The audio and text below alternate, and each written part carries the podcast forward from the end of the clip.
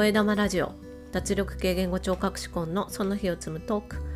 このラジオでは言語聴覚士のコンが言葉声話し方にまつわる話や日々の雑感を一人でのんびり話したり時折ゲストをお迎えして楽しくお話ししていきます。聞いてくださっている方の肩の力をたらんと抜いていけたらと思います。今日は5月27日木曜日です。5月がもう終わろうとしていて時の流れが本当に早いといつも思ってるんですけど月末になるとより感じますね。はいというわけで今日はですねすごく素敵な本を読んだのでそのブックレビューをしたいなと思います。何の本かというと豚山母さんのやりやり過ごしご飯という本でして、えーと、著者がやり過ごしご飯研究家とめてる山本志麻さんという方ですね。で、えーと、講談社から、えーと、2021年の5月21日に出版されております。で、えっ、ー、と山本志麻さんっていう著者の方なんですけどこの方ツイッターで豚山さんというお名前でえーと、活動されているというかあのよくツイートされている方でとても人気のある方ですね。でツイートの軸は料理家庭料理ですねであることが多いんですけど、まあ、それに加えて好きなことだったり家族の様子だったりとかをいつも朗らかにツイートで伝えてくださるのが豚山さんです。で、えーと、豚山さんがどんな方かっていうのをまずお話ししようかなと思うんですけど高校生中学生小学生の3人のお子さんのお母さんでいらっしゃいますそしてとても忙しく働かれている、えーと、働くお母さんでもあります。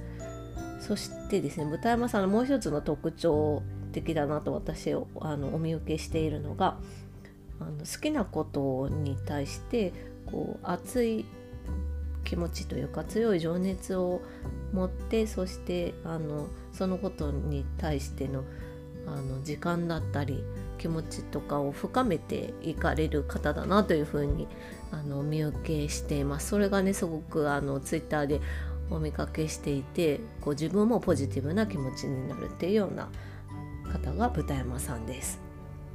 でいつもあのポジティブで前向きで家族思いそして食べることが好きで行動力があるっていうようなところをあの豚山さんのツイートからいつも感じています。でですねこの豚山母さんのやりやり過ごしご飯の本の内容についてお話ししようと思うんですけど、えーと、この本はですね3部構成という形ですかね最初に豚山さんのその毎日の家庭料理に対する考え方っていうのがあの読みやすいあのシンプルな文章で書かれています。そしてその次に豚山さんが日々あの工夫してらっしゃること料理ハックっていうかねそういったことも書かれています。そして最後に豚山さんのオリジナルレシピの数々が掲載されています。でこの3部構成ですね。本自体はそれほど厚みがなくてとっても読みやすいと感じます。あの何回も読み返したい。一度まず読んでそしてあそういえばこんなこと言ってたなと思って読み返してみたりあのレシピがどうだったかなって思ってまた見てみたりってこういつも手に取りたいあの形に出来上がってる本だなというふうに感じました。でこの本の特徴として私が感じてこうお伝えしたいなとこ思ったことがありましてそれが何かっていうとこの本にはですね4つの愛がこうギュッと詰まってるなっていうのを感じました。で1つは食べることへの愛っていうところですね食べる行動食べるっていう行動を豚山さんが大切にされているっていうことが丁寧に書かれているなっていう意味での愛ですね。それから、えーと、家族への愛っていうのも2番目に感じました。でそれはえっと、豚山さんはとてもあのお忙しくされていてあの平日の日中はね特にお仕事でほとんど時間が取られてしまってで時間がない中で、まあ、平日だと大抵19時から調理をスタートすることになるということが本に書かれてるんですけどそういったあの時間がの制約がある中でも家族で食卓を囲むっていうことをとても大切にされているなというのをこの本を読んでて感じるんですよね。でその家族で食卓を囲むっていうことがその家族に対する愛情として現れているなっていうのを私は感じました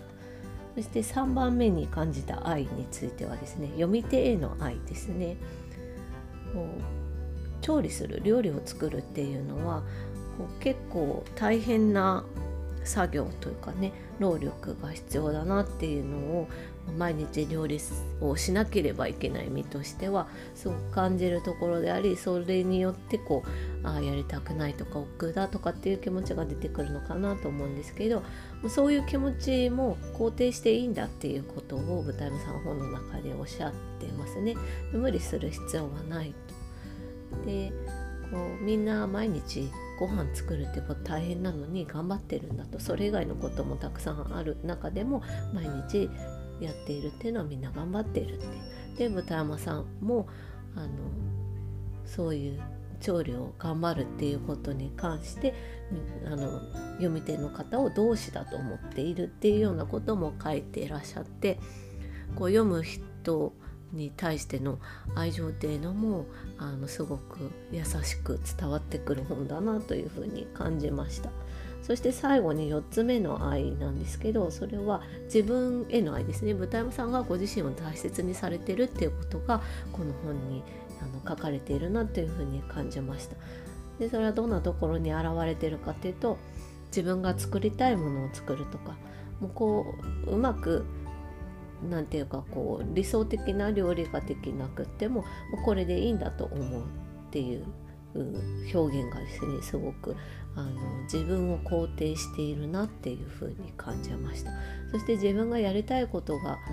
あるその時間も大切にしたいとそのためにこう調理時間か調理のことを考える時間っていうのをいかに短くしていくかっていうその自分の時間を大切にしたいっていうことも自分を大切にするっていう愛につながるんじゃないかなというふうに感じました。でこの4つの愛に加えてですね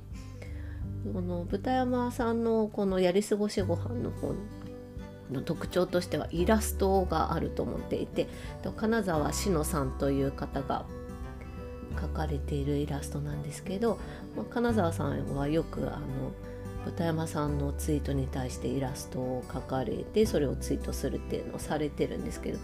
そのイラストがねいつもツイッター上でも絶妙だなと感じるんですけどこの本の中でも大活躍という感じがします。金沢さんの豚山さんへの愛っていうのがすごくあの現れているイラストがふんだんに使われているっていうのもこの本を読んでいてこう優しく明るい気持ちになるっていうところにつながっているなというふうに感じます。でこの豚山母さんの「やり過ごしご飯っていう本をですね読んでいて本当に心がじんわりと温かくなってこう私読んだ後ちょっと涙がにじむっていうような感じですごくこう豚山さんからエールをいただいたような気持ちになりましたそしてね自分でご飯を作って食べるそれを家族と食べるってことをもっと楽しめるようになりたいなというふうに読んだと思いました。でそれで私がその読んだ後に書いたツイートがですね調理に疲れた民にしみる明日への元気が湧いてくる本ということでもう私のこう長々話してきたのがこの一文に表れているなと自分でも思っています。で最後にですねこの本を誰に勧めたいかっていうところをお話ししたいんですけど、えっと、私が所属してるオンラインコミュニティのハロコミは特になんですけどホットコホットクック調理とかあと月間献立っていうあの学校の給食のように1ヶ月の献立をあらかじめあの月に1回決めてそれに沿って料理をしていくっていう月間献立っていう考え方を実践されている方が多いんですよね。まあ、ハロコミはワーキングマザーの方がたくさんいらっしゃるので、まあ、そういあのやっぱり調理に時間とか労力がかかるのは大変だっていうことでホットクックだったりあの月間献立を取り入れている方があのいらっしゃるっていうふうに思ってるんですけどこういった方たちにこの豚山さんのやり過ごしご飯の本がですねあの相性がいいんじゃないかと思います。であの私自身もホットクックを使いますし月間献立も実践してるんですけどあのすごく楽なんですよねご飯を作ることこの2つを使うことで。なんですけど、まうんと、料理は私別に得意ではないんですけどこう料理すること自体とか食べることはすごい好きなので時々ちゃんと料理に向き合いたいなっていう気持ちが湧いてくるんですよね。あのホットホットクックでご飯作ることがよくないっていうわけでは全然ないし月間献立も私は取り入れてすごく楽になったとは感じてるんですけどこうご飯を作るっていうその行動自体と向き合いたいっていう気持ちが時々湧いてくるんですよね。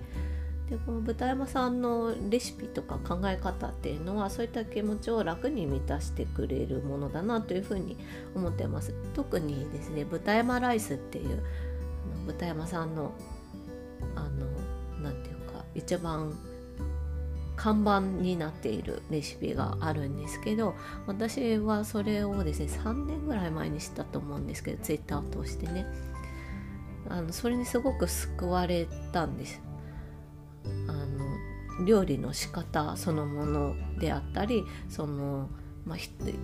豚山ライスって何かっていうとひき肉を焼いたものと野菜をグリルで焼いたものそして玉ねぎを酢と油でマリネしたもの。その3つをベースに、まあ、ご飯に一緒に持ってですね食べるっていうものなんですよね。その味自体もすごく好きだし作り方だったり考え方っていうものがすごくあの私にはマッチしてたっていう風に感じたのとあと知った当時そのレシピを知った当時あの長男がすごく食が細くて全然何作っても食べないみたいな時期だったんですけどこの豚山ライスだと長男は喜んで食べるっていうのが あってですねすごくあのあらゆる意味で救われたんですよね。でこうそのレシピの紹介ツイート自体もすごく何て言うかこう優しさにあふれてるっていう風に感じたしあと楽しさもそこにあってすごくあのいいなって思ったんです。で豚山さんのそういうレシピ紹介だったり普段のツイートはいつもすごく自然体で楽しさにあふれていて温かくてでそういったところから私はいつもポジティブになる力をいただいてるなというふうに感じています。なのであのぜひあのご飯作るの大変だなとかもっとどうにかしたいとか思われている方はこの豚山母さんのやり過ごしご飯を読んでいただいてそして豚山ライスを一度